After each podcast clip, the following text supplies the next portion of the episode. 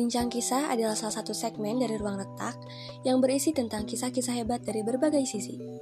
Kedukaan, berbagai perasaan yang menyesakan, berbagai rasa syukur, dan marilah kita berbincang.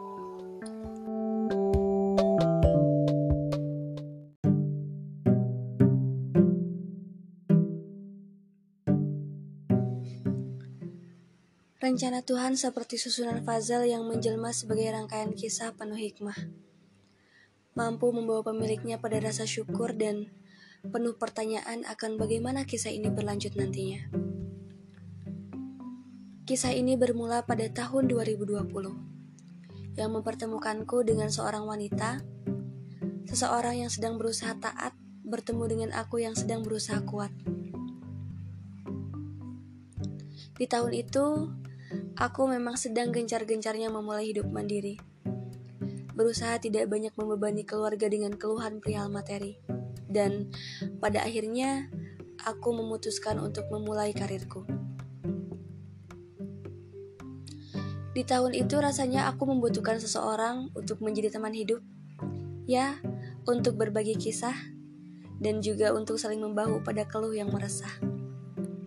Akhirnya, aku dipertemukan dengan seseorang yang kedua sayapnya hampir putus. Kedua orang tuanya berpisah. Lalu pada saat itu, aku harap hadirku mampu menutupi seluruh luka pada dirinya yang lemah dan memang ia sangat layak dicintai menurutku.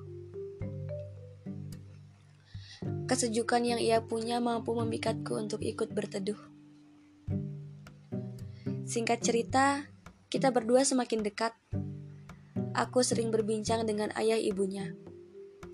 Meskipun harus ke sana kemari karena memang keluarganya terpisah, namun aku lebih sering berbincang dengan ibunya karena memang ia lebih dekat dengan sang ibu. Setahun berlalu, kita berdua memutuskan untuk bertunangan. Lalu, aku mempersiapkan diri untuk menabung dan juga mempersiapkan seluruh kebutuhan untuk kita berdua menikah menikah dengan sederhana tepatnya. Tapi manusia memang ahli berencana tanpa tahu skenario dari yang maha punya. Tanpa aku ketahui ternyata ayahnya sangat tidak menyetujui pernikahan kami. Tepatnya tidak menyetujui jika putrinya bersanding denganku. Aku pun bertanya dalam hati, kenapa tidak sejak awal? Namun, Aku tak tahu apa jawabnya. Apa yang menjadikanku tertolak pada sebuah niat baik yang sudah kupersiapkan.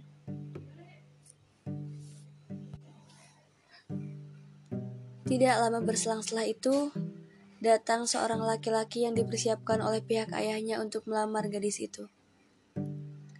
Pada akhirnya, kisah kita usai. Aku mungkin pantas disebut sebagai korban korban dari ekspektasiku sendiri. Sebab sebagai yang tak tahu apa-apa, aku berharap banyak pada manusia. Setelah hari itu, aku terlahap ketakutan, kekecewaan yang mendera relung jiwaku. Namun, harus kusadari lagi bahwa ini semua adalah bentuk kasih sayang dari Tuhan. Sebab sedari awal aku dipisahkan sebelum lebih jauh memulai. Jika saja tidak berpisah hari itu, Aku rasa saat ini mungkin aku sedang meniti perjalanan untuk sakit yang lebih dalam. Lalu pada akhirnya aku menyadari sesuatu bahwa Tuhan begitu banyak melimpahkan kasih sayang. Karena hal itu, aku jadi punya tabungan untuk kehidupanku sendiri. Meskipun tabungan itu berasal dari persiapan untuk mengikat seseorang. Aku jual dan kupakai seluruh tabunganku untuk kuinvestasikan menjadi alat-alat penunjang karirku. Ya, karena secara tidak langsung, sejak aku belajar ingin mandiri itu, sedikit demi sedikit rezekinya bertambah dan juga skillku pun ikut bertambah. Aku lampiaskan semua sakitku pada janji kepada diri sendiri bahwa aku harus menjadi lebih baik dan apa yang sudah terjadi tidak akan sia-sia. Setelah melewati fase terpuruk itu, aku menyadari satu hal bahwa Tuhan paham akan rasa sakitku yang sangat mendalam. Dan tidak bisa sembuh begitu saja.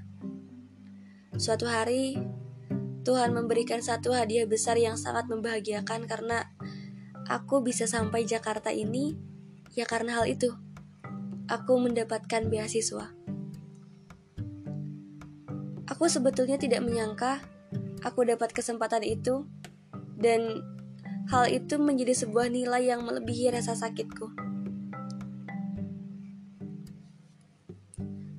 Setelah sekian lama, akhirnya hatiku netral kembali dan muncullah gejolak baru pada seorang wanita yang kukenal di kampusku.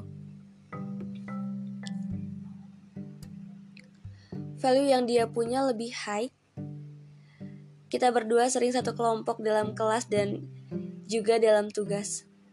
Mungkin selama tiga bulan kedekatan kami itu bersumber karena tugas itu. Di titik itu, aku merasa kita berdua satu frekuensi, juga satu value di berbagai hal. Lalu pada akhirnya, aku melakukan sebuah pendekatan, ya di antaranya dengan berkolaborasi di beberapa proyek, berusaha membuka obrolan dengan dia, dan hingga pada suatu hari rasa itu membuat aku kebingungan saat itu aku mencoba meminta pendapat dari beberapa orang dan kata mereka, "Kamu laki-laki." Karena cinta adalah salah satu fitrah dari Allah, jadi ungkapkan. Jika tidak diterima berarti itu jawabannya, dan jika diterima, maka bertanggung jawablah atas rasa itu. Pada intinya, rasa yang ada dalam diriku harus ada jawabnya karena aku rasa tidak baik jika harus terbelenggu dan terbendung tidak jelas akan ke mana.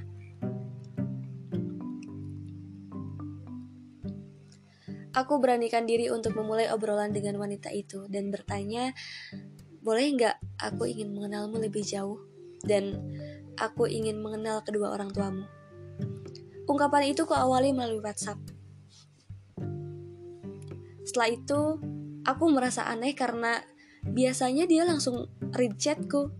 Tapi ketika itu mungkin hampir 24 jam dan dia baru menjawab dengan rasa kaget dan jawaban-jawaban dia yang merasa terganggu olehku.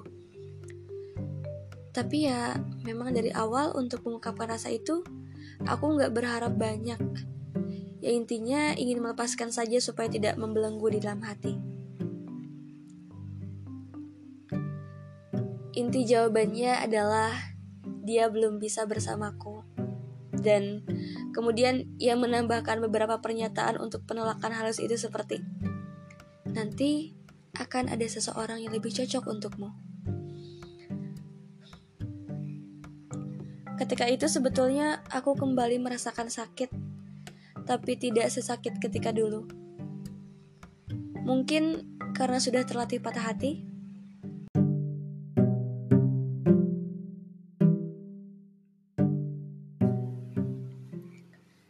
Setelah patah hati yang kedua, sebuah tulisan langsung tercipta dari tanganku.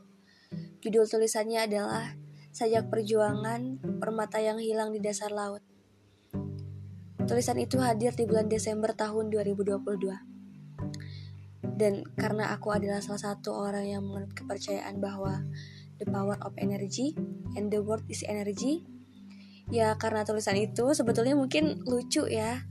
Karena kadang aku menganggapnya adalah miracle, kadang menganggapnya adalah sesuatu yang biasa terjadi, tapi kadang aku berpikir bahwa di dalam hidup ini nggak ada yang kebetulan.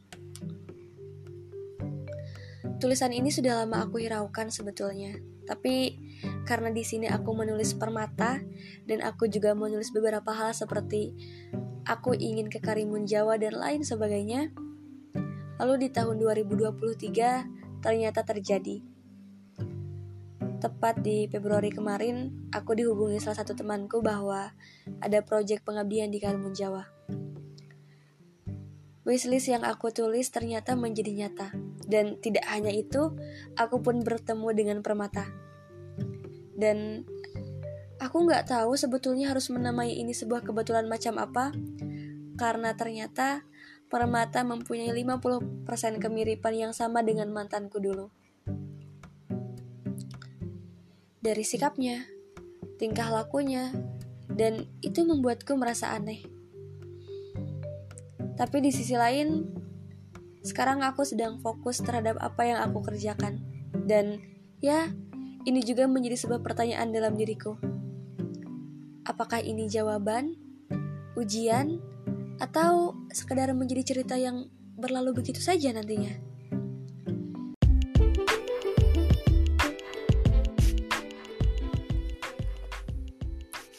Itu adalah salah satu tulisan yang dikirim seseorang berinisial MS yang menurutku ini luar biasa banget karena pada cerita ini aku tuh menemukan beberapa poin berharga gitu. Di antaranya seperti bagaimana seseorang hamba mampu menyerahkan seluruh kedukaannya pada Tuhan sampai pada akhirnya ya memang Tuhan tidak pernah salah membalas usaha seseorang.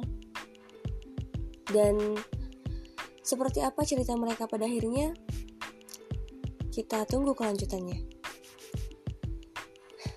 kadang ada beberapa hal yang kita sendiri tuh nggak tahu jawabannya seperti apa dan kita hanya bisa menerka dan mempersiapkan datangnya jawaban itu.